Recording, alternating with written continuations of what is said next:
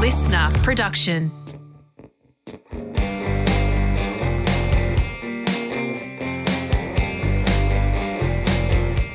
Hello and welcome to Wilosophy with Will Anderson. I am Will Anderson from the title of the podcast. Uh, this is how the show starts. I ask my guest who they are. So, who are you?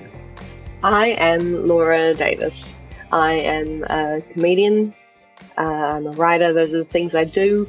Um, most of the time, I'm out alone in the woods, though, which I think is the thing people need for context. so, um, when you say, for people who don't understand what you've just said, a lot of the time you're out alone in the woods. Uh, explain what you're doing. I mean. I think I made it very clear. to me, uh, I don't. I mean, I'm all those words but- are in. You know, I think when you have to, you know, introduce yourself and say what you do for a living and nothing else, it, you know, it it does paint a, a one-sided picture. So, I, I think, yeah, the other things you enjoy doing, and I enjoy going out into the woods for about three hours a day, or maybe along the coast for three hours a day. Let's see um, which direction. And yeah, I think that that explains. I, I would like to be able to tell people that when I meet them. Hi, I'm Laura. I spend three hours a day in nature to maintain my sanity, and I do other things as well. but that's Yeah. the main one. Well, that's, I think it's a really interesting way of looking at it too, because that's, you know, you say three hours of my day, most days, every day, whatever it is that you're doing this. That might be a lot more than you are ever like working in that period of time. And yet we immediately leap to define ourselves by our work more than this other thing that is actually Mm. much more of your day regularly of maybe who you are or, or what you are or how you view the world. I think particularly before COVID, if you had asked that question and go, "Oh, I'm I'm Laura Davis, I'm a comedian," and then what happened to me was I was on tour with um, well, my my partner was on tour as well uh, in in New Zealand. I went to South Africa, left my flat in London, and then borders were closing. I made it to New Zealand, and then New Zealand did not let me out for 14 months, and I had no gigs, no work, no friends, um, and we were staying really close to this sort of big swathe of forest, which is you know most of the country, and you know a big swathe of the coast, and so I just had to sort of move into focusing on the writing element as an outlet, um, but definitely losing that part of the identity of oh I'm Laura, this is what I do for a living. Oh no, I'm I'm I'm Laura. I I walk around looking at birds for three hours a day, and that is the thing I do um, regularly. And I don't think I've been able to let that go now as as a shared part of you know uh, any sort of identity. It's so, but that is interesting to me that it wasn't something that immediately that was situational. Like, you know, the idea that that becomes, you don't leave that behind like a personality you developed on an overseas holiday that, you know, re- it really isn't you, but you wanted to try on for a while. Like you've taken it with you as part of, you know, your identity. Yes, it's um it's the kind of meditation retreat that people would pay a lot of money for. I think, um, you know, it will be three and a half years. You will spend three hours a day meditating by the sea or near some trees. And uh, sorry, it just it it gets in. You can't. um, you you can't distance yourself once you've sort of letting yourself behave in a way that you would, you know, something that I had not done for a long time because I couldn't do it. But the moment i had the chance, it just fell into a really natural rhythm for me. And it felt a lot like something I'd been trying to do ever since I'd sort of, I guess, stopped being a kid and stopped being allowed to just go and sit outside. You know, uh, we grew up in the bush in the Jarrah Forest Belt in um, Perth, And so, you know, that was a very normal thing for me was to just go sit outside or play outside for about three hours. And then, you know, that's not a normal thing to do. And then suddenly it was again, and I haven't been able to let it go.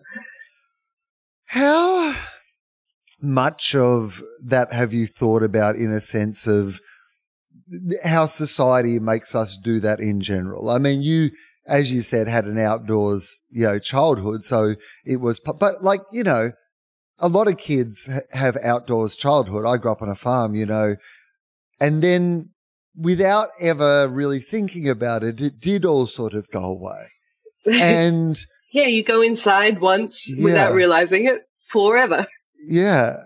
It's, What is, have you thought more about that on any other level than the practical observation, or do you have a theory around? Is there anything more to it? Like, why is it? Why is it such a sharp transition? Why do we, you know, immediately move everybody inside and, and, you know, like, I mean, in an intellectual sense as much as a physical sense? Well, I'm very glad you asked. Well, uh, I do have a theory. I have been thinking about it by the coast for some time now. Um, I think it's spiders. and uh, I've checked.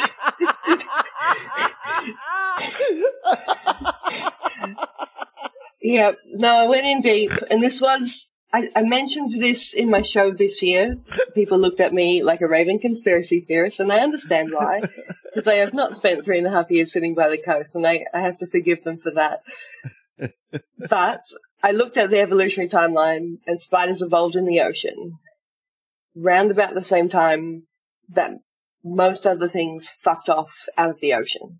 So I think a spider touched whatever the beginning origins of a leg was in the ocean, and we have been running ever since. and we we can't shake that that small evolutionary reflex to go inside, to keep safe, to, you know, to order the universe to suit ourselves. And yet, you know, in the same way people talk about Australia and there's a, a real imperial colonial element to, oh my God, the, the animals, the spiders, the snakes. That place was, that was just home for so many people for so many centuries. It was just home. And now it's a scary place full of scary things and it, it doesn't belong to us. And, you know, I, there's a whole bunch of people to whom that statement is true.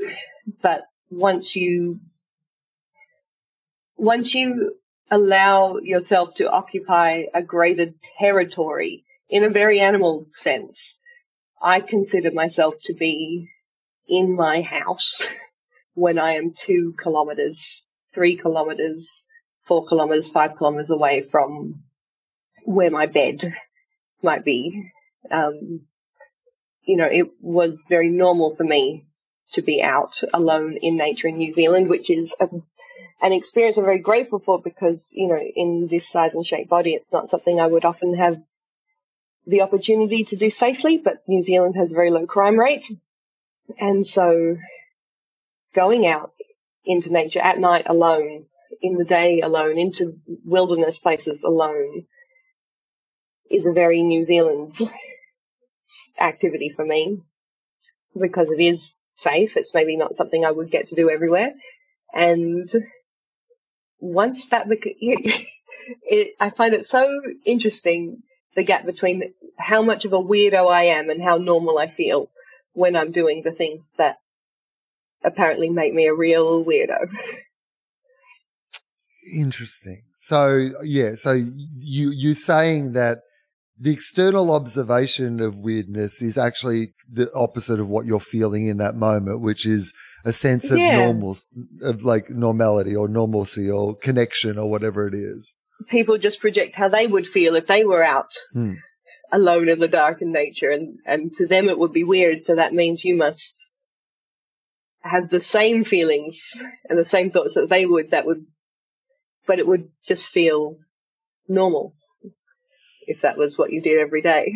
Well this is i mean interesting to me. So how much of we think how much we define about what is normal or not normal is just based on how often we do it? Because like I think it has parallels with the job that we've chosen because for people their external observation of stand up comedy when you meet somebody who's just like I can't believe that. That would be the hardest job in the world. Like, you know, and they have all those questions that they have about like, cause, because to them, that is like sleeping alone in the, you know, forest mm. in the mm. dark. That is, it just seems so incredibly foreign to them. But of course, we know the reality is if you do it all the time, it becomes mm. quite normal to you. It doesn't mean it's not difficult. Unless you take but, over a week and a half off for any particular reason, and then it becomes immediately very strange again for some reason.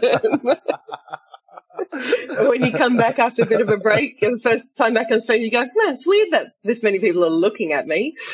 Why are you?"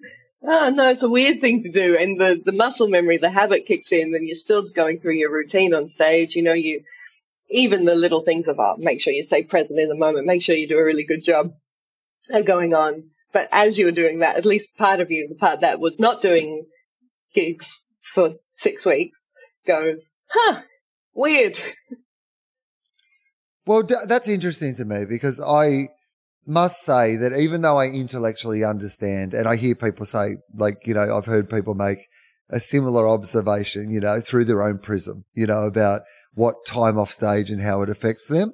But I've got to say that I, and maybe it's just a, a being older, you know, having done like it longer and, you know, your perspective on things changes. But sometimes I feel like if I do have a little break, like, you know, and I'm not talking like I don't want a COVID break ever again, but like, but you know, like if I have six weeks off or, you know, even two, two months or mm-hmm. whatever off, that I, it, it, it gives me an opportunity. I think when I'm doing a lot of shows, I'm more likely to do the next show in the rhythm or the whatever of the previous show because, and that's sometimes a good thing because it gets you, yes, slick and you know where your beats are and your jokes are, but also some consistent, easy to brand. Right. But sometimes in the three months I've been doing that show and doing it the same way, I, my perspective has changed somewhat or my way mm-hmm. I want to approach something has changed somewhat. So if I immediately go into the next thing, it'll have some of the rhythm and the dynamic of the previous thing because of that. Whereas if I've had a break and I have to mm. go back and I go, how do I want to talk about this? Mm. Like from the ground up a bit, that it, I don't know. Which is why I think so much interesting stuff comes out of the country and like stand up. Was um, I came through in 2008 in Perth, which was right before you could like just right at the cusp of social media becoming a big thing. And so it was a whole bunch of kids with no idea what stand up was really meant to look like with suddenly the resources to do it. And you've got this sort of cohort of really unique voices in the same way so many unique voices come out of Queensland, come out of regional areas, because these are people who, who have taken that space that you were just describing by accident and they're coming in completely fresh. If somebody says, do stand up comedy and you've never seen it, or you've only seen, you know, the end of Seinfeld episodes where he's on stage, or you've only seen people doing three minutes on the gala, you have an idea of what it is, but you're really just guessing from there. And I think that's where you get some really exciting voices. So do you find if you do, um, you, you know, you run the show in for the month of comedy festival, so you do it that many times, how long will you sit with it after before it starts to feel a bit constricting? It never, I mean, it never feels constricting. I won't say that. Like I, I, cause I always like mm. to hmm. find something new in everyone, but also I think I had a gear change post pandemic, and sorry if this is like uh, not interesting to you, but like, cause this podcast is about you, mm. not about me, although it often becomes about me. Let's not pretend, but my name is mentioned twice in the title. Come on.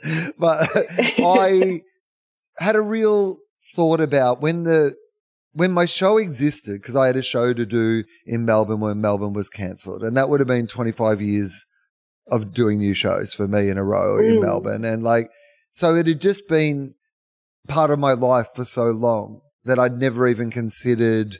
Like, you don't have, like, this is what I talk about that Mary, you don't actually have time to stand back and consider mm. and have a mm. little think about it and reassess where your perspective is at. And uh, what I realized was I had this show that existed, but for me, written down, I was like, oh, it isn't actually a show.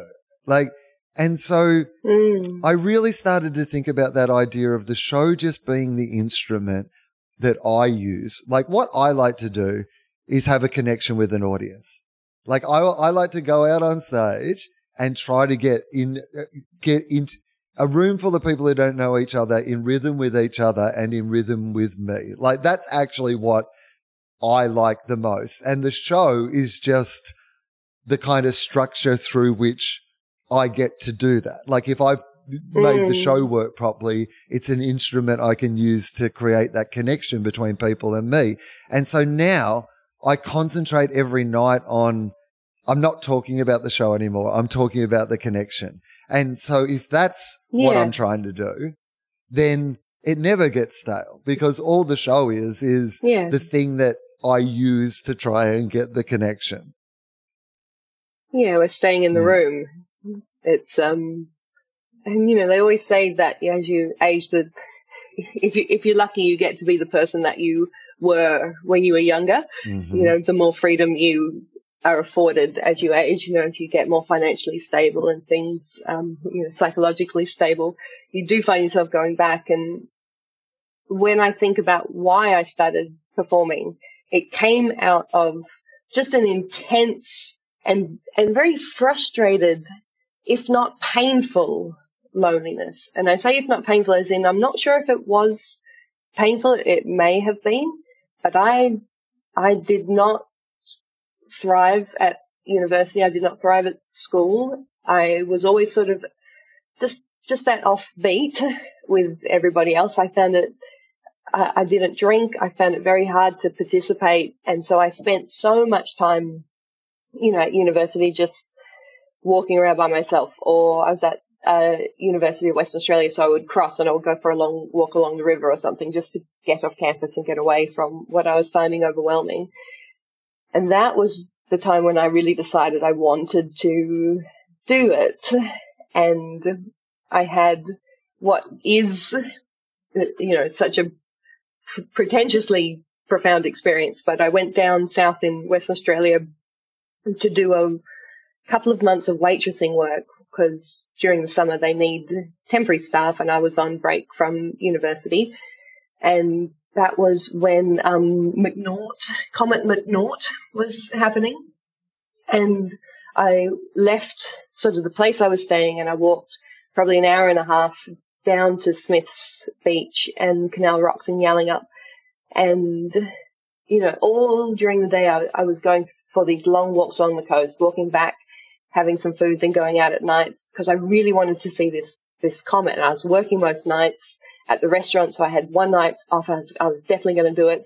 Went down for this long walk on the beach, and like climbed up to some of these sort of rocky cliffs and sat there with you know that very teenage existential question of you know why should I not jump off these rocks? Not even in a I want to way, just you know why not? I said, well, if you if you could do anything with your life, what would you choose to do? And I went, well, I think I'd like to do stand up, and sort of climbed back down, turned around, got hit in the face with this massive comet across the sky, and I went in, you know, twenty thousand years, forty thousand years, something like this. This comet will be back, but it's not going to be back for forty thousand years. And in forty thousand years, when this comet is above this beach, I'm going to have been dead for 40,000 years. And nothing, not, e- not even that nothing will matter, but this will have been such a short time. My life will have been short. What do I want to do with it? And, um, yeah, the answer was I, I want to talk to people, you know, and stand up was the way that that seemed possible. Uh, so how did that seem possible? Like what did you had you watched stand up? Had you seen it performed live? Had you seen it just on television? Like, you know, why why did that seem like the place that talking to people was possible? I owe so much to Fiona, Fiona O'Loughlin. I owe so much Fiona O'Loughlin because she did the gala. Probably we, I'm guessing it would have been the 2006 gala or the 2007, something like that. And they were doing these tiny little bits of backstage footage where they asked, you know, what made you get into comedy? And she described sitting in Alice Springs watching the gala on television and just crying and crying and crying while she watched the gala because she wanted to do it so badly. And that was what prompted her to, to start um, performing. And it was just enough for my very regional, you know, five television stations uh, worldview to expand and go, oh, well, there must be a path. If if you can go from Alice Springs to that stage, then oh no, of course there must be small logical steps that I can take to move in that direction. Because up until then, it it had felt like something other people got to do. Um, and then suddenly it felt like, oh no, I guess if I just looked up where it is in my city and I tried to learn how to do it and tried to, to, you know, I, I booked through in the um, Raw Comedy competition and I was a few months too late to sort of register. So then I waited a year with the intention that in a year I would do my first gig. So there was quite a lot of. I haven't stuck to any of the other decisions I made when I was 17, 18. but it it seems, you know, psychopathic with the distance on it. But I'm really, you know, I'm really proud of that. Like 18 year old for going, no, no, this, this direction. And since then, that's just been, you know, uh, committing to that and respecting that that's what I do.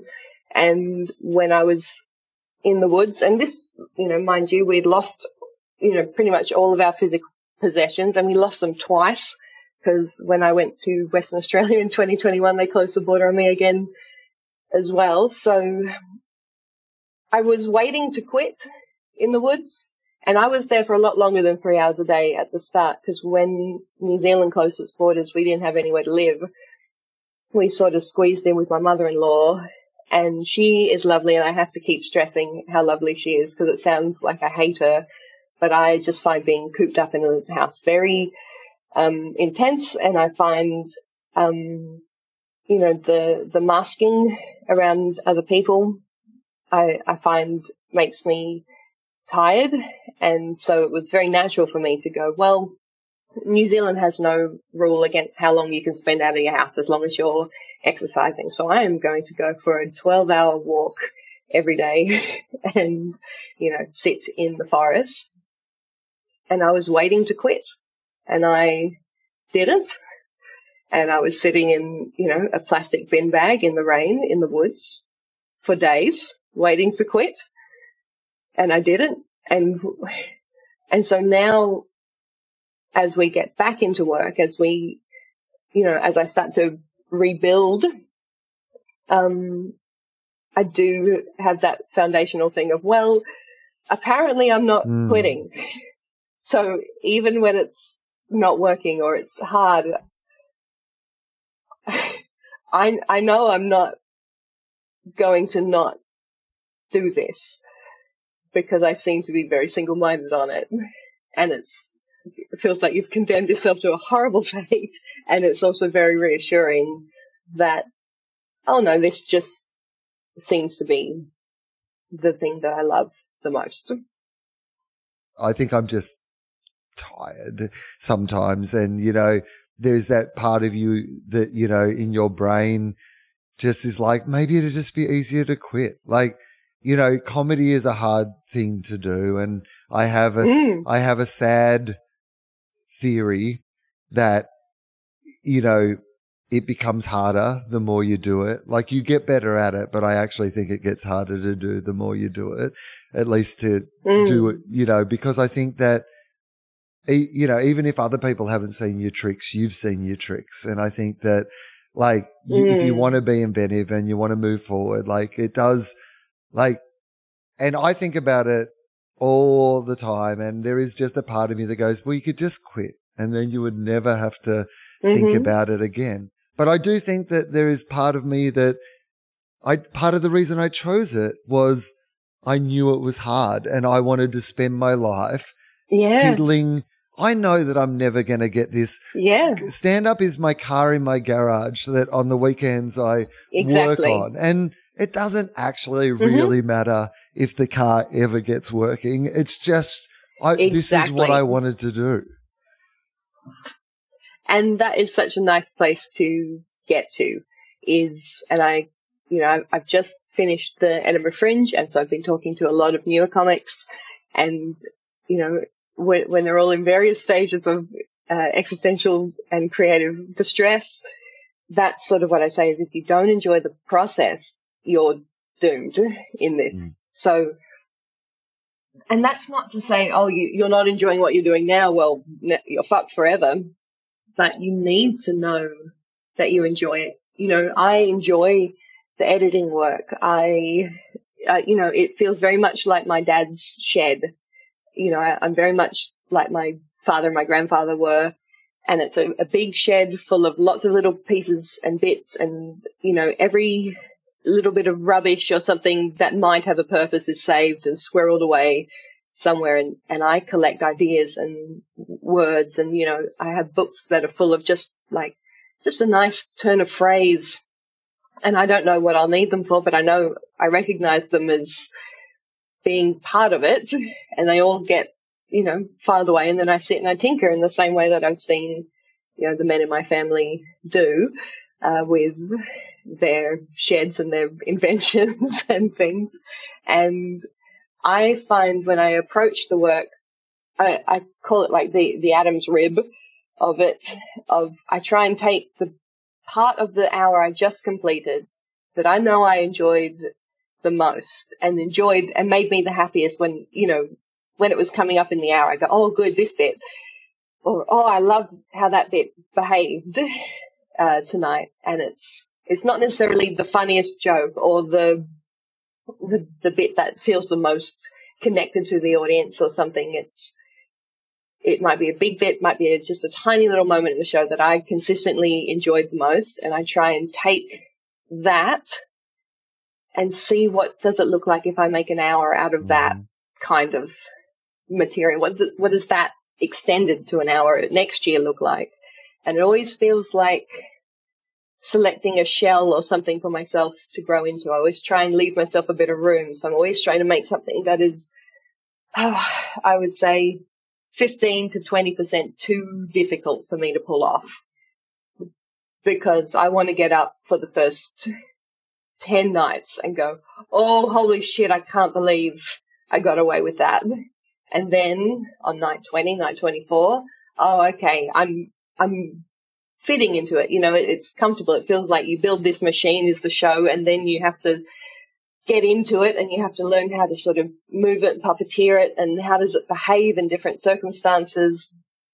And then hopefully, ideally, by the end of that year of performing that show again and again and again, like this one I've just completed in um, Edinburgh, I've probably performed it 50, 60 times now, and I'm I'm starting to hit the sides of it. It feels snug, and I'm starting to see those tiny little problems that are in there that I could fix if I took the whole, but I couldn't. They're so deep in there, I couldn't fix them unless I took the whole thing apart. So how do we make something else next year that doesn't have those tiny little, you know, hairline fractures to it?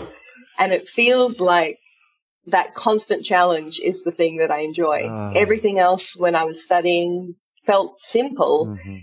And and it, not to be reductive, but I just it it's sort of this interesting thing of pulling something out of nothing, making something out of tiny pieces that that is one whole piece. It's one whole show, but I only get it in fragments. I have to consider that I'm waiting for all the bits to to collect, but it was always going to be one thing, making it 15 to 20% too difficult for myself and then seeing if I can grow into that space because then that lets me, you know, um, choose where I want to go after that. And it's something I've been doing since I was 19 now.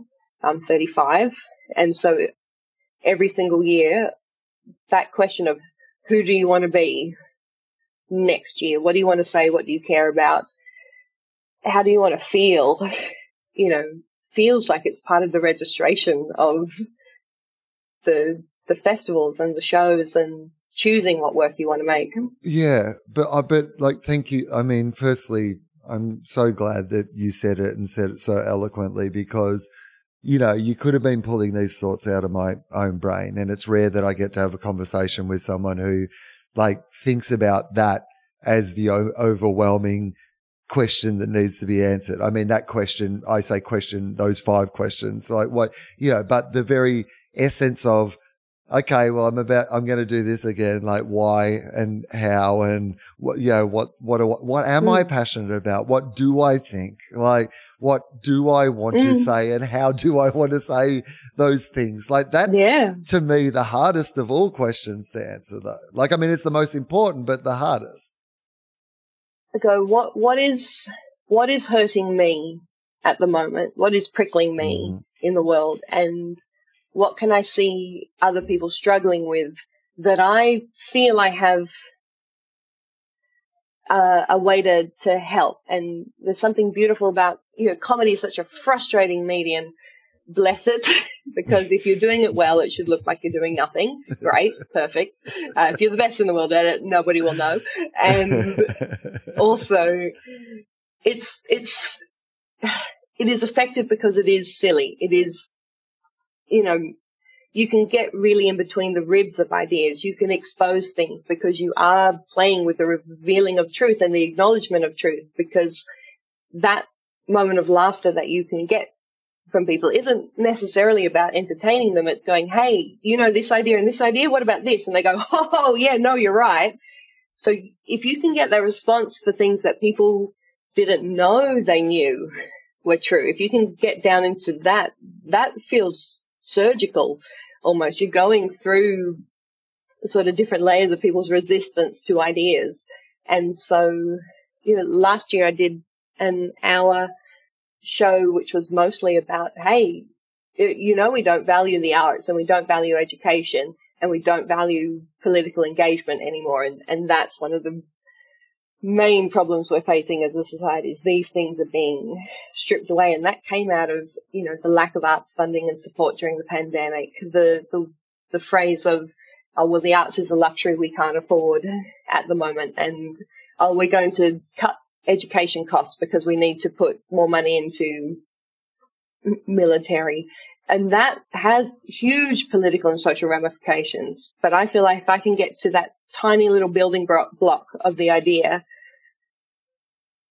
you know, the, the angle that we've gone off in the wrong direction on, if I can go right back down to that, then we stand a chance of sort of changing the way people think about it. This year, it was very much, I've, I've lost a couple of dear friends in the last um, year or so. And so this show is very much about that positive experience of grief, of knowing that the people who you love and the people you um, who love you change you and even after they go, you get to cha- keep those changes. You get to keep those changes. You get to build them out in yourself as a monument to who they were and sort of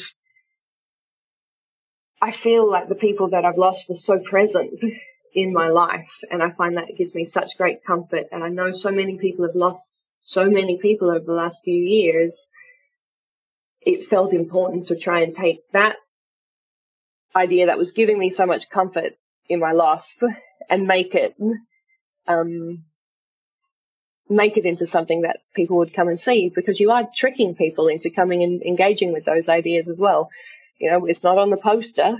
We don't put, we don't put it in the pull quotes. We don't say, "Hey, come and see this show."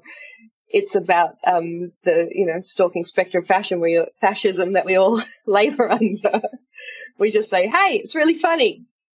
come come sit down. You really well, isn't of, you know. I mean, isn't the um, agreement in general? people. Yeah, I understand what you're saying about tricking people, and it is also when people who end up at the wrong show feel quite aggrieved that they've been tricked into Mm. coming to the show. But the overall implicit agreement is that if it is funny, then you are allowed to talk about. Like, I Mm. remember in the early days, people would ask me what my show was about. And I was very hesitant to ever answer uh, that question because I said, oh, I don't want people to, I don't want people to be coming based on whether, what it's about because like it'll be about something different next year. Like I want them to be coming because they want to may hear have me a subjective idea. yeah, I just want them to come and like enjoy me talking about whatever it is I Yeah. talk about. The show is from when I start talking to when I stop talking. That's the show. Yeah. And people come up afterwards and they go, I love that show you wrote about this. Mm. And I go, huh. Okay, to you, that's what it was about. Yeah. And it's interesting in the shows that are, are about, you know, to be fair, maybe the shows are about four or five things. And to me, the prominent one should be X and somebody else has gone, oh no, it's, it's Q. To me, it's Q. That's a show about Q. And you go, you know what? That's not, not true to you. So yeah, you're right. It's, um, it's a very interesting process to, um, I always feel like it's like I'm watching a show from the very back of a room and I can sort of make out the vibe, but I can't hear what I'm saying. And then as I put it together, I get closer and closer to the front of the room and I can sort of see what it is. And usually there's that little moment where you go, Oh, oh, of course, I'm talking about this. And then you Okay, rush off so- and, you know, so there is that put pen to moment. Like you do feel like that that that is a revelation you have within the process. Like there is a moment where you go, "Oh, okay, now I get it." If I'm lucky, yes. Mm. Because for this show, it was why do I have all of these jokes on spiders? Why do I have all of these? you know, am I just have I just accidentally written it? Yeah. My fear for this one was have I accidentally just written a lot of club material and and that that desire to connect with people that prompted me to start in the first place. I have not done any gigs really for the last few years. So we're we're talking like maybe three or four stand up gigs a year because I've been in New Zealand, I have um, been in Wellington, and when I went back to Perth, I found it very hard to book work in the scene there, um, unfortunately.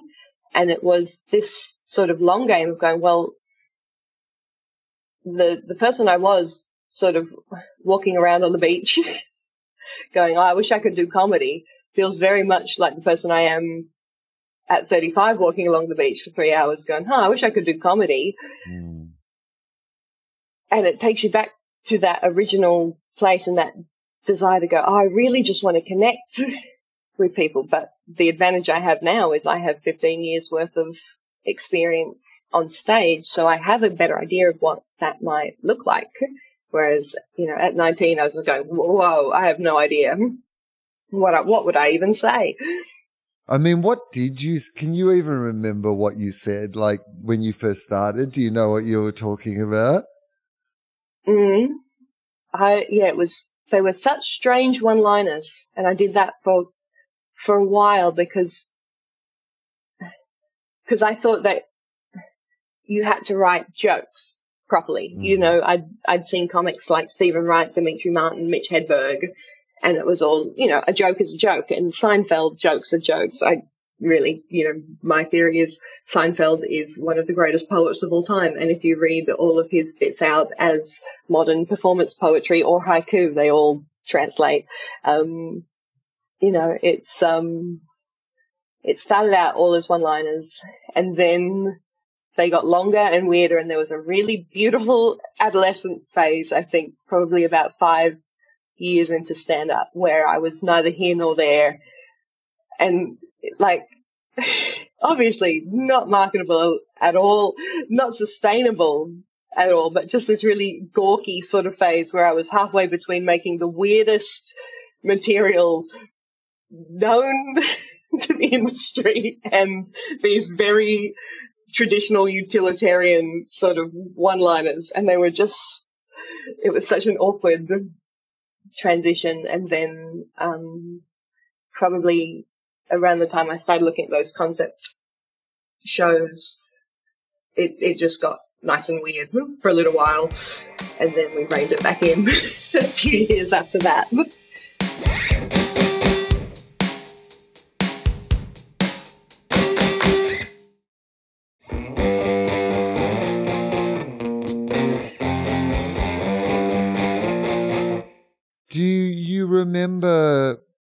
When you decided to sort of embrace the weirdness of it all? Like, was it a conscious decision or it just was one of those things, as you said, that transition through that adolescent phase? Like, did the other stuff just become more of the act in the way that you said about the shows where you take the bit you're enjoying doing the most? And like, I mean, what was the process? Do you remember? I think, look, the, the happy end point has been finding ways to go, if I write well crafted jokes in the weird stuff, then then we've got this sort of you can't deny it's not stand up, but it's not stand up somehow, and people do get confused by it still. So I'm I'm slipping between those uh-huh. tectonic uh-huh. plates of it. You know, I'm yep. I'm in that ravine at the moment. Yeah. Where people go, wow, what great stand up. That's not stand up in the same breath. and I don't know how to escape this this crevasse that I've fallen I into. I preferred the um, way that you said you cannot deny that this is the you cannot no you cannot Look, deny. I can prove it. Can't deny it. Stand up. You want? I know you want to. You can't. I've got you You're legally. Trying to. You're um, trying to come up with the right way to do it, but you can't. I got you. um, the the the transition was in 2014. I did a show called Pillar of Strength, and the um, the premise of that show was to narrate the story of an abusive relationship I had been in, whilst uh, very subtly through the hour raising the stakes on an abusive relationship I was creating with the mm-hmm. audience. Where I started off really lovely and charming, and then I got gradually more and more out of line. You know, to to committing some genuine crimes against them towards the end of going, you know, fuck you, go see other comedies. If you don't like, you know, my comedy is better than anything you would ever get ever. Like I would be mm. so obnoxious to them to the point where people, I, I wanted people on their, on their seats ready to walk out, but not walking yes. out. And they'll go, Oh, I'm so sorry. You know, oh my God, I'm so, you know, it's been a rough festival. I have, you know, I'm sorry. I shouldn't, never mind. I'll make it up to you. And I would just play yes. with that line until I got to the end of my story, which was, you know, um, the end of that relationship for me, and saying, look, I I didn't make the choice to leave myself, but the reason I've been pushing you in this direction all night is because this is really important.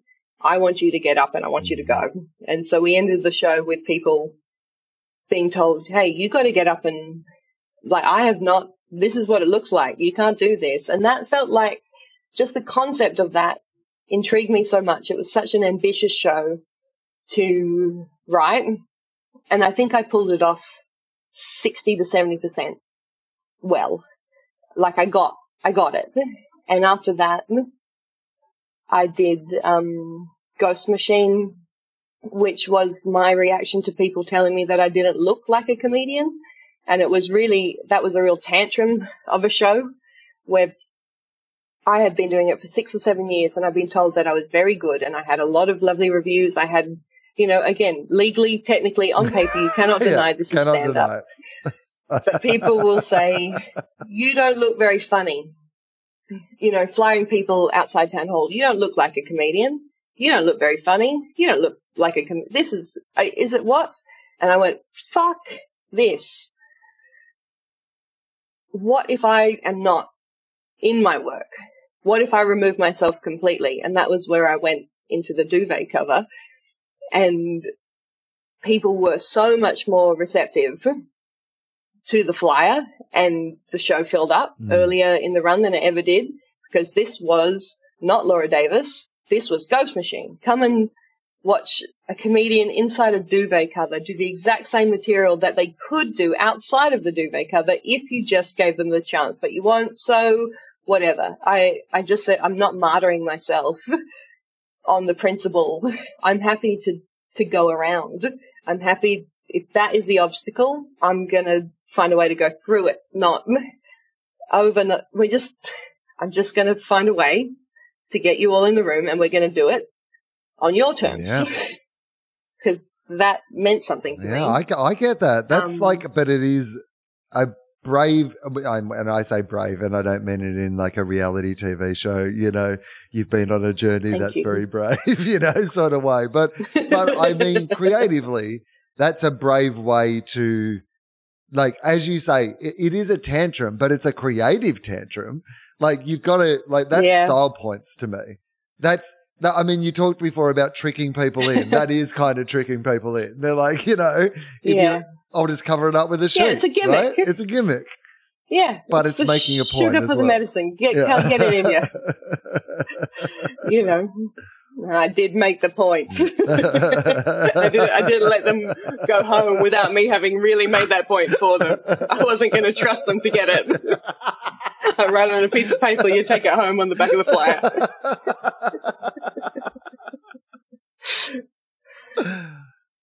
Miserable. Um, okay, so you do Ghost yeah, Machine, and then that happens. And so, mm-hmm. what's the reaction to to that? Like, it feels to me like you know, like, was there a reaction to your approach there? Like you said, that you were getting people into the show. Like, yeah, look, I ended up touring that for six years. You know, I wrote it in 2015. The last time I performed it was uh, 2021. Is that right? And we did that until I think I've properly outgrown it as um, in terms of the material because it's an existential crisis. You know, it's very Sartre, it's very uh, Camus, it's very, you know, uh, what makes life worth living, and that definitely feels like the existential crisis you have in your mid twenties rather than in your mid thirties, and so I feel like I've outgrown it in that respect. But people still ask for it, and there is no recording of it, just like most ghosts. There is no recording other than some foggy audio of it. So at some point I may bring it back to film it. Um, but the part, you know, that Adam's rib thing in that show, the bit I enjoyed most was when I was just talking to the audience and I was laying on my back on the floor in this duvet cover and we were just sort of chatting. So the show I did after that was Marco Polo. I got a moose head for that show and that was a one hour blindfolded hour of crowd work dressed in speedos up the top of a ladder because again just tricking people into the room just going this is something mm. i promise look it must be we've got a haze machine and it worked again you know it was a great way to hone those crowd work skills it was a great way to really celebrate that immediate connection you can get with stand up with people. And the fact that I was blindfolded made the crowd work more authentic in some ways, but also made people open up more because they're, oh, well, you can't see me. And they forget the rest of the people in the room are, can. And you got these lovely, you know, you got to really play with that space. And then after that, I started to go back into more structured stand-up shows to you know prove that I could do those again. And then, yeah, recently it's sort of been these very dense hours where I make quite a lot of points, probably too many. Um, but the two shows that I've written in the woods alone, doing no gigs and having no way to test the material, both if this is it and um, well, don't just stand there dancing were nominated in Melbourne for Best Show, but those were the two that I opened without having tested any of that material on stage ever. So I Both haven't. hours were completely untested. Yeah, so I haven't done a a gig gig like uh, other than my touring show mm. since the pandemic started. So it's been three years now, mm. and in fact, sometime in the next couple of weeks, I am, oh, well, when, by the time people hear this, it ah. will have ah. already happened. I will have, uh, uh, gone back and done some stand up comedy in a room that isn't just my own show. And dear listeners, if you are listening to this, I have already done my gig. my first one in three years. Hopefully, I can still do it. I'm already dead. I might, honestly, there is a part of me that is just like, um, what if like this does not work in this environment anymore? And but dear listener, by the time you hear this, my gig, my career will be, be over. over. This might be the period. I might have learned that it's moved past me, and now I can only do my own thing to ever diminishing crowds. you know, who are only there for nostalgia purposes. I mean, and isn't that that's just dwindle the... away. that's the that's the beautiful cycle of nature, though, isn't it? You know? I mean, it's beautiful for nature the, you're the, the cycle, but it's yeah, not so good for the tree that's getting chopped down on the way through. but I um uh the first show that I wrote back, you know, was the first show that I ever would have written um without, you know, having anywhere to test it. I never would have done that before and yeah, again, it was an awarded show as well. Like that show, you know, won the best show in Sydney and like won a director's award in Melbourne. And you know, if you give me a fucking trophy for for um doing something one way, in my head, that's a reward that says, you know, I mean, there was yeah. no way that I was going to test the next year's show. Like, I got all this good psychological rewarding. That, yeah, like, exactly. But I did think about it a bit. And I do think there is something to it, and I'd love to hear your thoughts on this, which is, at least from my perspective, I think that, you know, it's that famous, like Steve Jobs, notoriously a bad guy for a whole bunch of reasons. But one of the things that he talked about that I responded to, which was he said it was not the customer's idea to know what they want, right?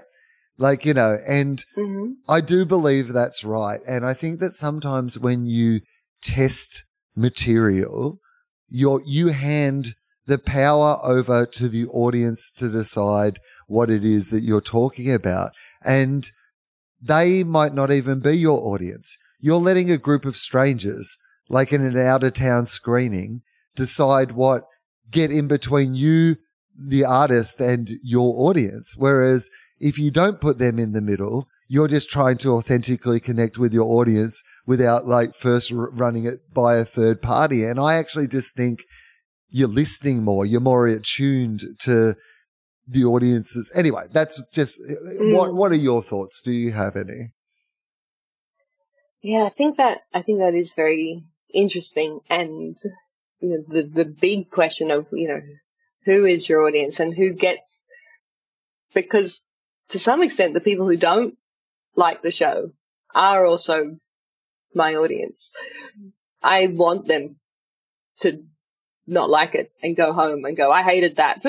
And, you know, maybe at some point in their life, ask themselves the question, why? Why did I hate that? And then, you know, begin that journey of self improvement and growth to get to the point. But the tricky, the tricky thing is, monet- um, tr- that's tricky to monetize that for you, you know, to pay your rent and stuff.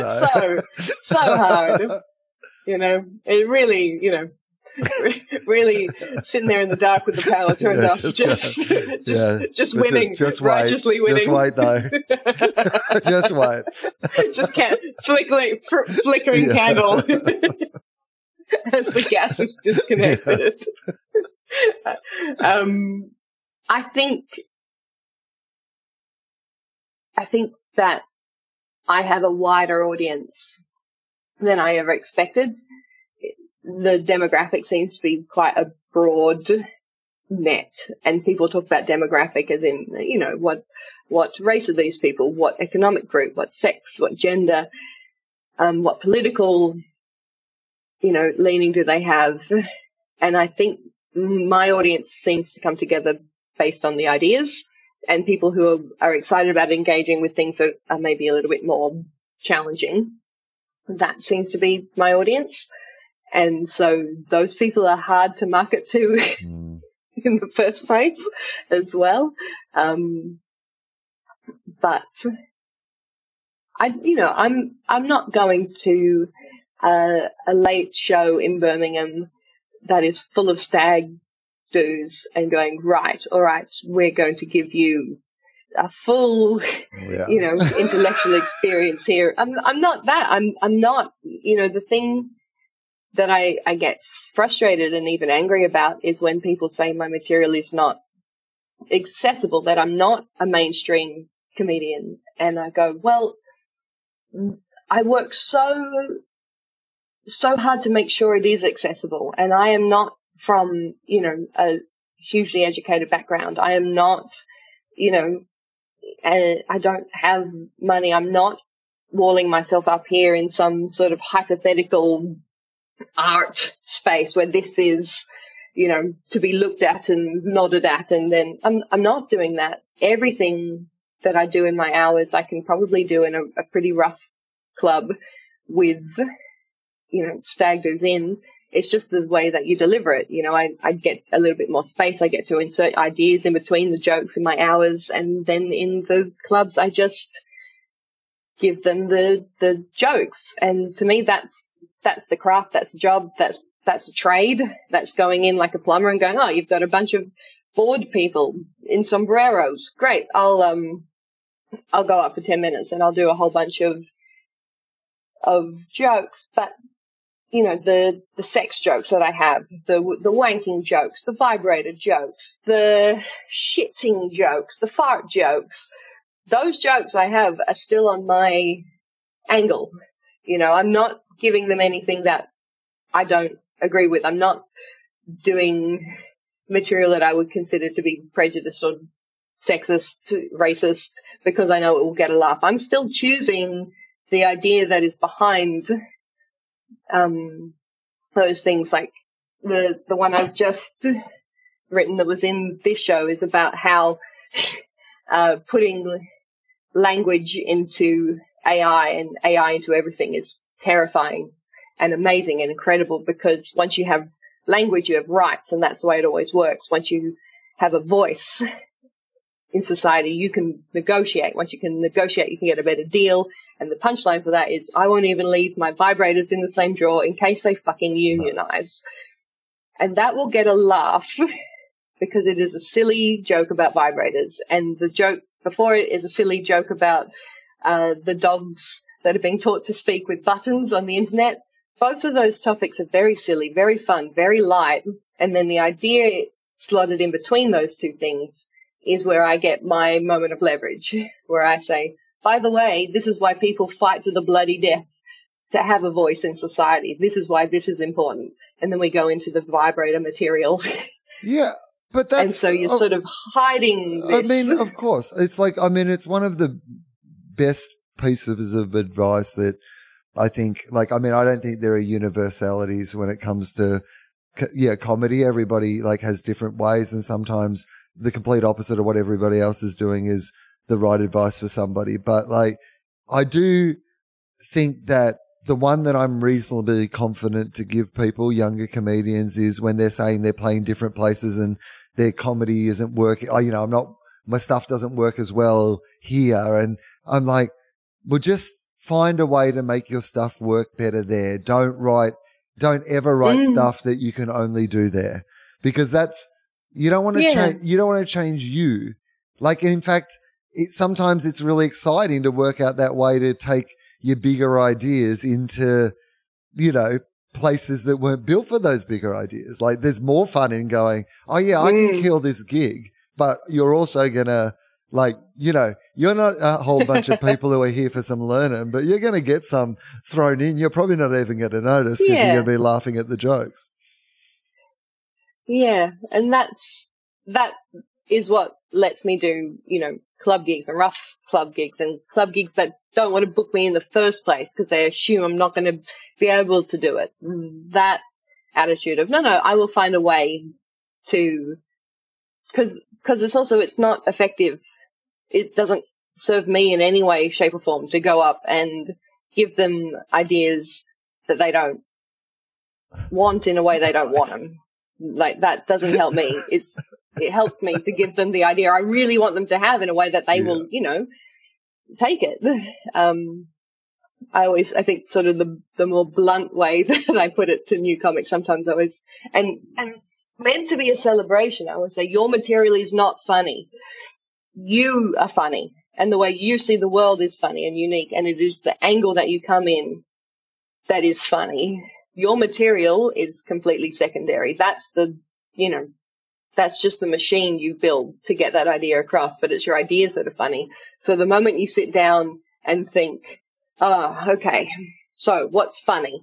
That's when you're going to get your lowest common denominator. You're punching down material. That's where you're going to get those tropes and the ideas that you maybe don't want to engage with. But yeah, you could write a bit on that. Whereas if you sit down and you think, what do I find unusual about the world? What do, what do I find interesting? What do I find terrifying?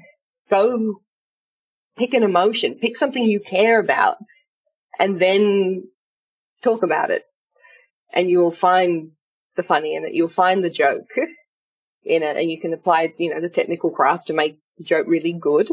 Um, but your material is not where your voice is necessarily. It's, it's one step before you create it in what you choose to, to write about. When you are collecting, like, you know, this idea that, mm-hmm. you know, you're just getting a sense about you you might not know when you when you're going to use the phrase or you know what the idea is necessarily yet but what is it that how do you know like if even if something is worth collecting? Like is that still i mean is that still a guessing game and you just like you know note down everything or do you have a specific sense of i mean i guess like you know i is it like yes, I'm documenting all these things and then eventually I find a pattern through it? Or do you tend to find that there's a certain feeling you get when you recognize something that is, you know, to be mm. collected for later? Yeah, I think it's so for this hour, for instance, I would go for, for, for my walk. I would go for a walk an hour before sunset and an hour after sunset and then the hour in between. Um, and from the moment I put my headphones in and step out of the house, I'm going, okay, let's just, you know, let's look for ideas. It feels like you're, you know, like part of it is the walking is scooping them up out of the air or something mm-hmm. like that. You're sort of, you're hunting for them. And, and if I, I, I can follow a thought, I go, oh, that's a bit interesting. And I sort of, I know the space I'm in mentally when I'm sort of a bit more playful with ideas is usually where they all come from. And then I write down anything that feels like it might be something or even might lead to me thinking about something else. So it's, it's a very wide net to start with. And then all that gets written down. And then I, you know, usually on my phone as I'm walking and then I transcribe what I wrote down on my phone into a document, or usually onto paper 1st mm-hmm.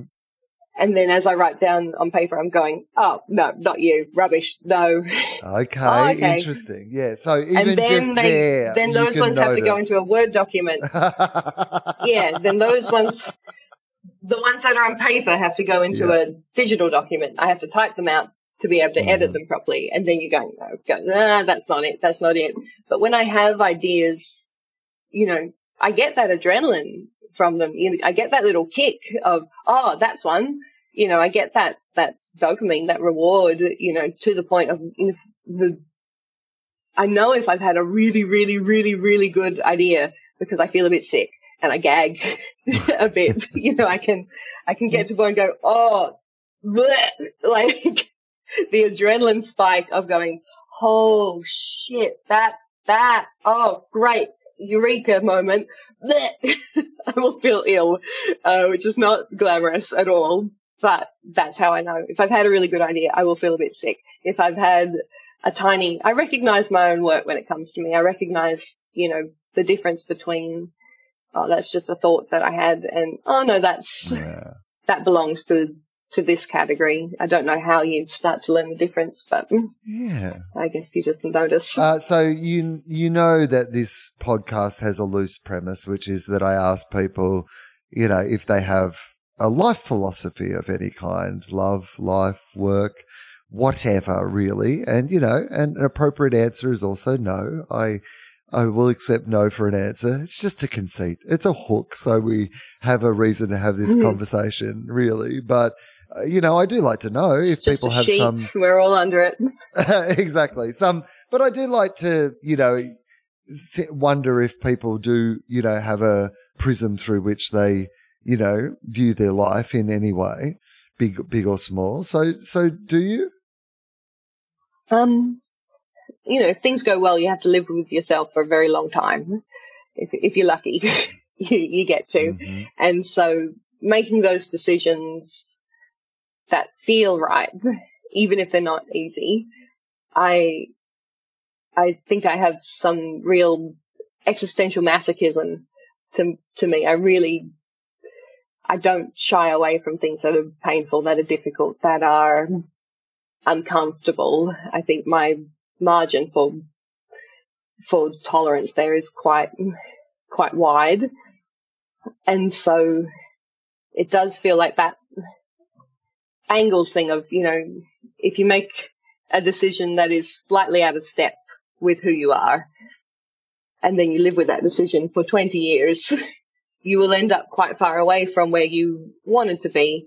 Um, there's a James Baldwin quote, and he puts it much more beautifully than I will about you know, how you have to live the way that you believe because if you don't, eventually you will believe the way you live. Mm-hmm. And I think that is a much nicer way of, of putting that. I, I don't have any religion. I uh, wasn't raised that way. And I still have the agnosticism of I just don't feel like we can know for sure, which leaves things fairly open I definitely feel those little taps on the shoulder, those nudges where I go, oh, I think, I think I know the work I need to do. I think I, you know, I know the skills that I have and I, how I can contribute them to the people around me who I care about. And there's a lot of satisfaction in the work of it. You know, I'm a big fan of, you know, your Albert Camus, um, all of that. Absurdism really appeals to me but I also really appreciate his his dedication to service in it of that the way you find meaning isn't to create your own meaning in that strict existential sense, but to to throw yourself into the the work of it. You know what you were saying about it, tinkering on the car in the shed to to really enjoy that part and to see what you have to give and give it feels like one of the most important things you can do.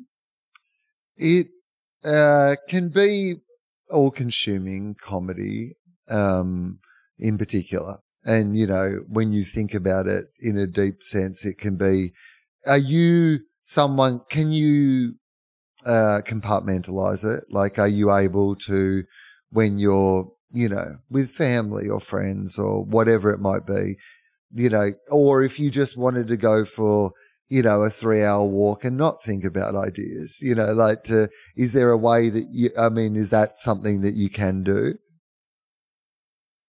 I think so.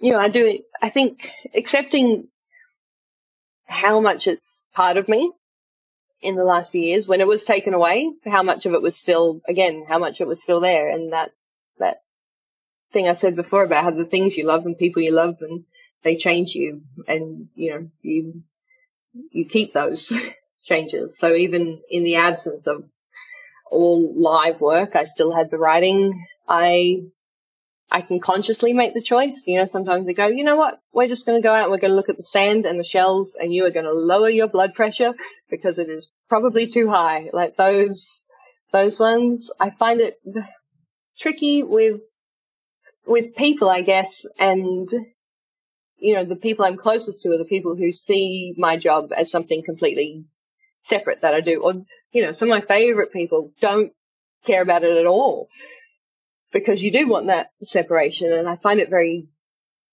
tricky sometimes when people are like, oh, I'm talking to Laura Davis, the comedian, and oh, I can't believe, you know, I've, I've got a few friends who I had to beg uh-huh. to be my friends. They didn't know that's what I was doing, but I was. They were like, oh, my God, Laura Davis, the comedian, has come for a coffee with me three times. I'm like, yes, trying, yes, I'm to be a to friend. become your friend. please, please, please, Please stop, stop. calling me Laura Davis. the comedian. I'm not. I'm not famous. I'm very accessible. I've been here three times, and you seem to think I'm a celebrity. You're still you're still not looking you know when they when they see comedy as the car in the garage when they see it as the thing that i love Yes. working on that feels like the most authentic way you can you know if you can't take me out of the car then you know you're still just looking at the car i guess when you Yeah. uh like contemplate the world, you know, when you think about, you know, mm. like what what what do you think? What are your observations of I mean, I know that's a big question, but like what's what's your immediate feel about like cuz I try to process all the time how do I feel about the world? Am I like Mm. optimistic about it or do I feel I feel worried honestly I think still I think I'm pretty Yeah. worried and you know even Yeah. just like this week I like I'm a person who's had like five covid vaccinations like I've had all the ones that have been uh, legally available Oh, for me to have right rookie and I am grifting the loophole in New Zealand, so I've had I've had more than I've had more than I should. I mean Let's let's I'm- let's put it on paper. you know what I'm fine with that and I endorse it because I feel like yeah, if you it's- want to I love them. you should be able to because there was a statistic in the Australian paper that says that 80% of Australians haven't taken their booster 80% and and so I feel like if you and I want like an extra cheeky one like at 6 months then that's mate, absolutely I've had some fine, mate. cheekies. I've had the six month. I've had the three because yeah, I'm just uh, I'm just I'm just grifting. I'm getting them in back alleys. I'm I'm Joe's. I'm But- for the my po- for the five. but I worry that like we've given up like caring about the things that are most likely to Mm. save us. So like you know with the climate and with you know like just the absolute like diminishing of our trust in science, Yeah. like the public sort of trust in science is like Yeah. over these last it just I can't work out whether this is the way that people have felt, you know, for all of human existence, or are we at just like is like are, are we in the final series of this? Like, like how are we? How are we going? What's your take? Well, look, fortunately, this is something I have been engaging with every day for some time, and this hour I've just been touring at the at the very start. I say, don't don't think about the future, just um, just feel about the future for me and make the noise of the feeling of the future. And then the entire audience in harmony goes, it's it's so nice to to get that read. Uh, You know, the most optimistic I've had is probably, "Ah." it's not good, and I get it.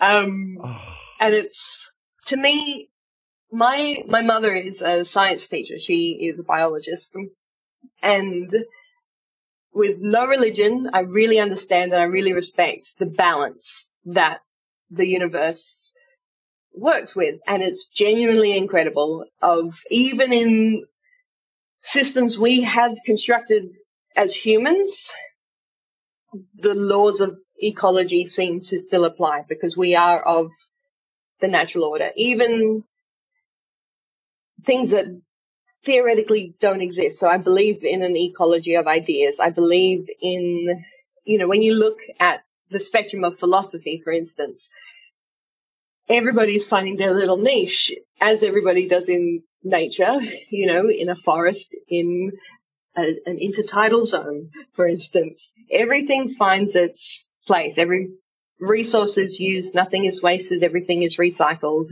And when we look at the world at the moment, I believe we are struggling with there is a, a philosophical element because what has happened in the same way as when we killed God in your full Nietzsche sort of way of and when I say that I just mean obviously there is still religion, people still believe in God, but we stopped seeing it as an all encompassing truth that dictated the laws of society mm. and how every person behaved.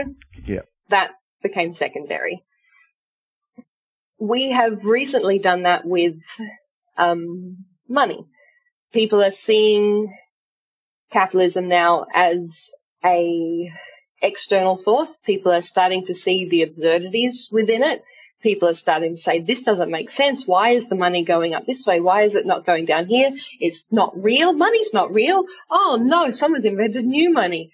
And the comedy in that, the, the existential panic of that is set in. But we have been taught for generations, and these things happen slowly, that this is how you measure a life. This is how you me- measure your worth. So when it was God, it was how do we measure meaning in our life? Where will we find meaning?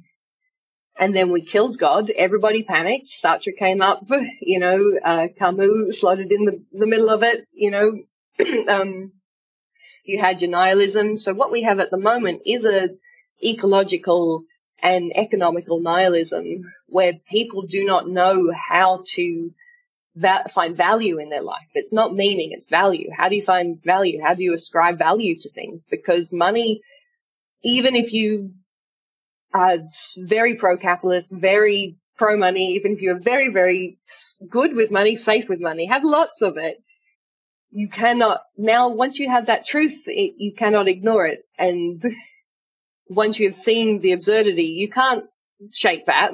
So even the people with money, who love money, are still working with the little truth. They've still had that hairline fracture in the foundation. They still can't shake the idea that this is a bit silly. Whether they run in a direction of denial or, um, you know, find their own way th- through that. That's where we're stuck globally is we have destroyed a previously successful world order and, you know, when I say successful, I do not mean it was working for everybody because obviously it's not. But we have destroyed it ideologically. We have destroyed it philosophically. and you can't come back from that. But we have yet to create the next phase. So we are moving towards, you know, the absurdist the um, existentialist equivalence with the the death of capitalism, I guess. You know, where people are influencing. You know, they're creating their own money. They're making their own versions of it. Everybody's individual version of money is valid in the same way that you make your own meaning philosophically in the absence of religion. But that has not that's not been sustainable previously. And so we're just when we feel the world is ending it is.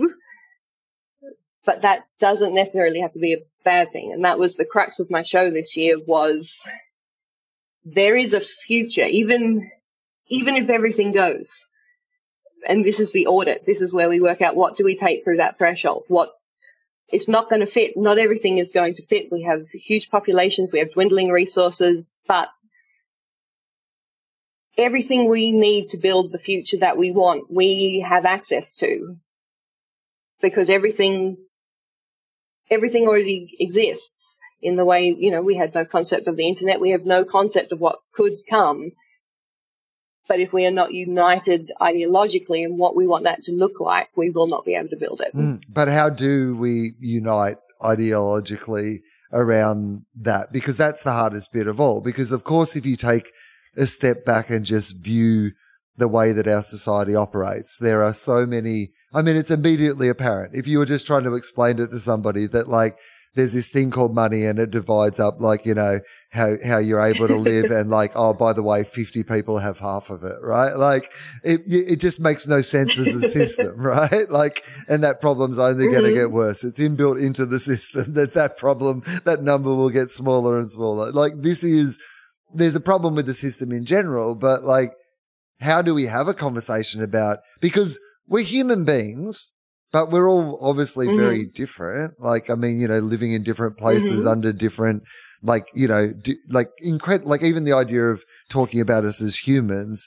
like it is, I'm different from the people in my street, let alone, you know, the, you Mm-hmm. the circumstances of people all over the world. So that makes it difficult for a start, but we've got this like broken Mm. system that's benefiting like none of us. Apart from the, Mhm. like the what, like I mean, it's such a small number of Mhm. people that it's And. I would say now. it's not even benefiting them. I Well, would say they are emotionally impoverished. I would say Mm. they're ideologically impoverished. I would say they're socially impoverished. You can, you know, I mean, I'm fine with all that so too, but but also they're such a small amount that they're statistically irrelevant to this. Yeah. place. I think that that uniting, um, I think again, words have connotations, and uniting sort of implies everybody has to be on this exact Yeah. same page. If you think of it as an ecosystem, if you Mhm. think of the ecology of the ideology, if you think of the ecology of the ideas, you have an ecosystem where very, very different creatures live in complete harmony because there is balance. And so looking at those sort of overlapping commonalities is a huge thing and where the right has had a massive swing lately because they have been able to unite people on one shared commonality. So, you know, the ecology of, you know, your far right, you know, uh, rally, the protests, the occupations, you have people who are very anti-vaccine and people who are, are very uh, pro-Nazi hmm standing side by side, and those people do not share the same beliefs in terms of they don't have the full set of commonalities, but they share a similar root cause. You know, they believe in things like um, one of them is uh, that the old world was better and the new world is mm-hmm. bad, and we have to go back to get some common knowledge that existed a long time ago that we have forgotten. That is the core philosophical roots. And you're really, you're even getting into your evolutionary psychology there of the way that we are programmed to survive. You- our, our brains are so big not to hold a whole bunch of information, but to hold all the social skills and the compromises and the sharing of resources. So you have in our brains the evolutionary sort of mix of I need to keep everything for myself and I need to collect facts and data and information. And the more I get of this, the better I'm going to survive. And you have the half of the brain that is going, oh, well, if I share these things and we get along and everything, then we will survive. And humanity is a spectrum of people where some people are programmed one way, some people are programmed the other, some uh, somewhere in the middle, and trying to find those those commonalities between people. You know, we we look at the world through this imperial lens, but there is information, there are knowledge, there are people who are not being heard. There are people whose ideas aren't even on the table yet. You know, they're not they're not even in the mix because they've been suppressed, they've been sat on. When we get to start exploring those and restoring that balance, I really think we'll be able to get pieces of information that we did not have. And what's your faith that we will get to the point where we do like access those? Like, I mean, that's where I guess it gets Before we tricky, burn right? ourselves up. Yeah. Yeah, the time. Mm. Um, look, I don't know. I do not think. I do not think what we're doing is sustainable. I do not think the trajectory we are on is sustainable. I think it has been proven to not be sustainable, and the denial that it is sustainable is something that will, you know, uh, inevitably cause the collapse. I don't. I don't think that's it's not even a you know a misanthropy or anything or a nihilism, but in the balance of everything, what we what is destroyed will be repurposed somewhere else. You can destroy the things that have been built and build new things with those materials, whether or not they be physical or more ephemeral than that. And so I believe in the cycles of nature and the order of the universe that seems to be in existence for longer than we ever have been around as a species. That, you know, it's your Jurassic Park, life finds a way. It is your, um, maybe everybody makes it through to 2060. Maybe we go through and we make the changes we need to make and things work out fine, but we need to work out what fine looks like. We don't have everybody's idea of what, oh, the future, that would be good, is so different. And I think it will take some serious shakeups for that to push people to start asking themselves those questions. Uh, well, Laura, it's been so nice to have you on the podcast. There's still some more questions, but I'm I'm, I'm going to do a mm-hmm. plug. Mm-hmm. Like, let's plug something. Let's tell people where they can find okay. your comedy and like you know uh, access your work and what's going on that you need to tell people about. So let's do that. um, well, I'm over in the UK at the moment, and I'll uh, I'll come back next year for Melbourne Comedy Festival. Um, but in the meantime, I've got digital albums you can buy on my website, and I'm over at uh, Laura Davis Comic on Instagram and Twitter. You can sign up for my mailing list. I'm starting up my weekly newsletter, and uh, yeah, just sort of trying to grow grow the people who might be interested. Uh, well, I, I, encourage everybody to do that, and uh, I'm going to ask you uh, some more. Like, I mean, these are sometimes these are silly okay. questions, but I like them. Um, what is the best or worst, or both, piece of advice that you have ever been given? Hmm. Good advice. My friend John gave me early in my career. He said it's going to take you a long time to get there, but when once you get there, you'll stay there, and that felt very comforting. Um, I don't know if it's advice, but it's it's more of oh, a, a lens to look at progress through. Yeah, I like that a is, lot. You know, easy come, easy go, basically. Mm. I don't know about bad advice. Maybe I don't. I don't even save the bad. yeah, I mean, I, I think that's um, quite common, and I'm I'm doing a like an amateur psychological experiment during this podcast based on that I did not n- know that I was doing, but I think there's kind of two types of people. One who very much hang on to bad advice and can immediately call it to mind, or people who literally, like, if I'd left you there for 30 minutes, still would not be able to, because you just, if it's no. bad, you don't, you don't take it in. And no, because you still have to love people. I've found a real clear delineation in the way that people answer that question, though. It's very interesting. Um, if you could wake up tomorrow and you did not need to learn how to do this thing, uh, so this is not, you know, comedy or the, yeah, I'm doing it because of the process. This is literally you just wake mm. up tomorrow and you have a talent or a skill or a capacity to do something. Um, what would you just like to be able to do? Oh, ascend to a global power, Will like take, take take over the world, start rewilding the Amazon. Uh, you know, I mean, how would you like? I mean, but you know, like even with that thought experiment, right?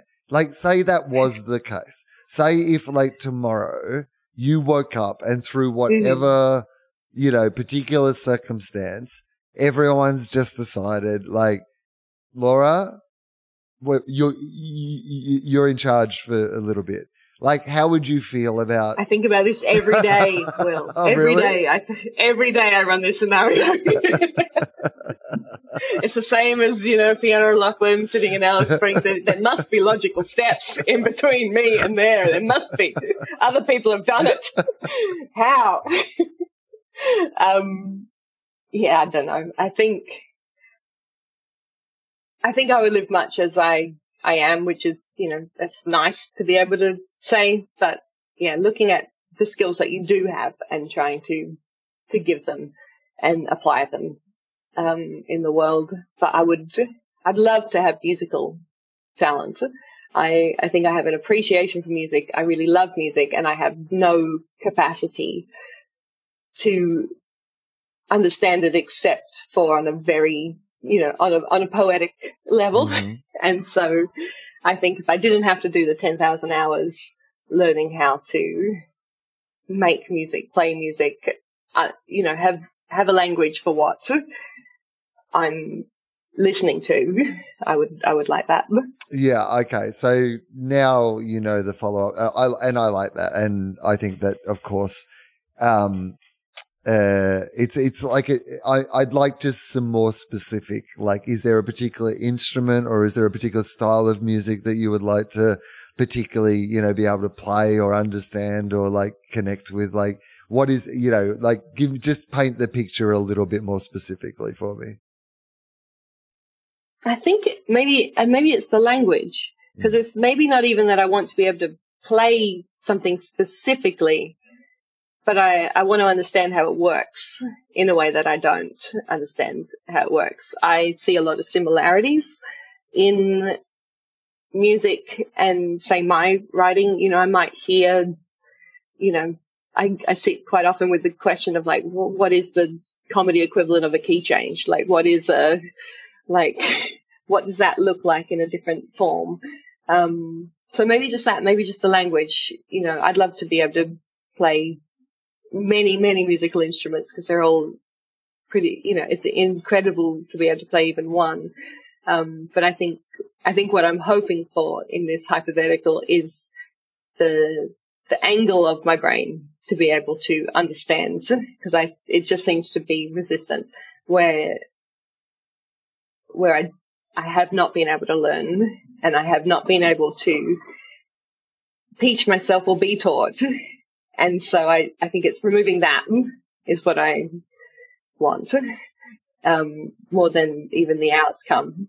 All right. Um, two more questions and then we are done. Thank you so much for doing this. Uh, the on No, my Thank desk, you for having me. I used to have a um a little thing that said, uh, "What were you? What would you attempt to do if you knew you could not fail?" Now, like for me, that was just to remind me that I shouldn't think about like whether whether something would be successful or not when I was actually conceiving it. And I I feel like you know I don't know what your thought process like around that is like based on the work that you do. Maybe you like maybe that doesn't cross your mind in in the process or in, in how you think about things. But um, I'll ask you that question because I like to ask people the question, which is, what would you attempt to do if you knew if success was guaranteed? You could not fail. And you've already said, Um, be, like, take over the world in a benevolent dictatorship. So you can't answer that again. Probably no, but but it would probably be that that more gentle shift yeah. towards um towards politics. Mhm. You know, I feel like the leap from comedy into politics to me is a natural, logical. There, there's you know there's a overlap there in in intention, uh, but to a lot of people, they are very very different things. So I I feel like I would fail Mm-hmm. spectacularly trying to move across into a more serious, hey, actually, here's ideas. And we could act on these and, you know, do it in a lawful constitutional way. I feel I would like to do that. And it is so fraught with somebody going, yeah, but you're that, that, that vibrator joke comedian who has not got a leg to stand on.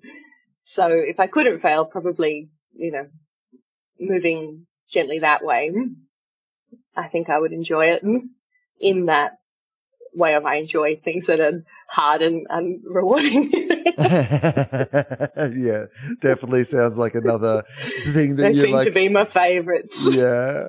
Um, uh, last, uh, and uh, just for fun, I have a time machine. I don't for legal reasons, but if I did, here's what I would do. I would offer you one round trip to any point in the future or the Mhm. past. You can go see yourself if you want to and give yourself some Mhm. advice, but you can absolutely ignore your own self. Like you can just, you know, tootle off to somewhere that you'd quite enjoy having a look at or visiting. It is Uh, entirely hypothetical. You do I don't not have to think, stay there.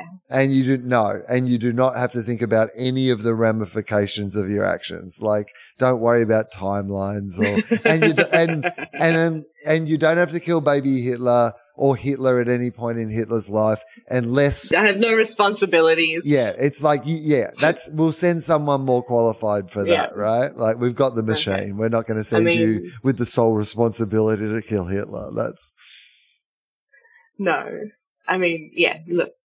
This this time machine is definitely a bong in this scenario. um, that's definitely what we're working with. I would. Oh, like I, I think I'd like to go and like have a proper look at the world before us. Mm-hmm.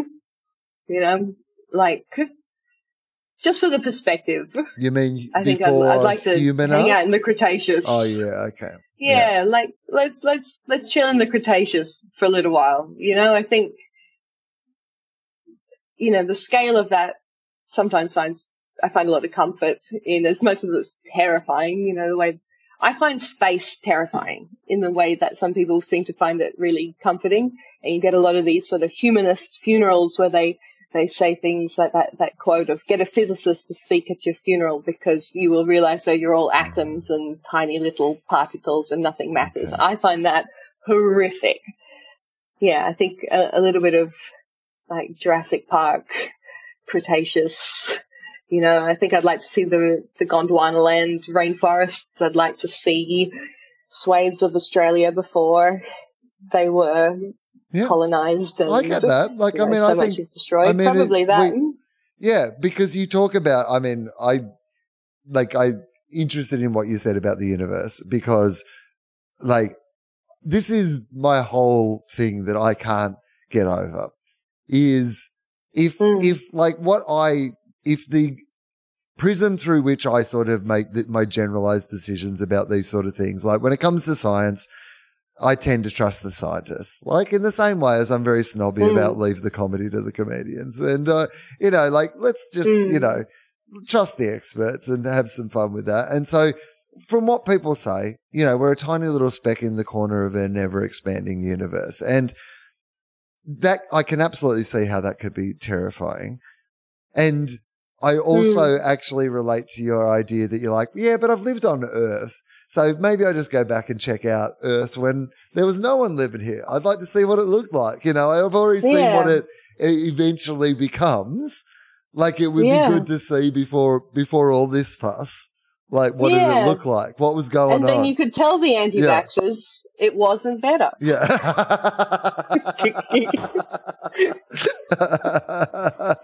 You could say, no, no, No, no. I went right Yeah. back to the beginning of the universe and there isn't any secret knowledge that we've No, forgotten. Sorry. let's- let's sorry. move on. Yeah, well, we're going to have to deal with what's in front of us. Uh, well, Laura, thank you so much for doing the show. I really do appreciate it. No, thanks for having me. It's been so lovely.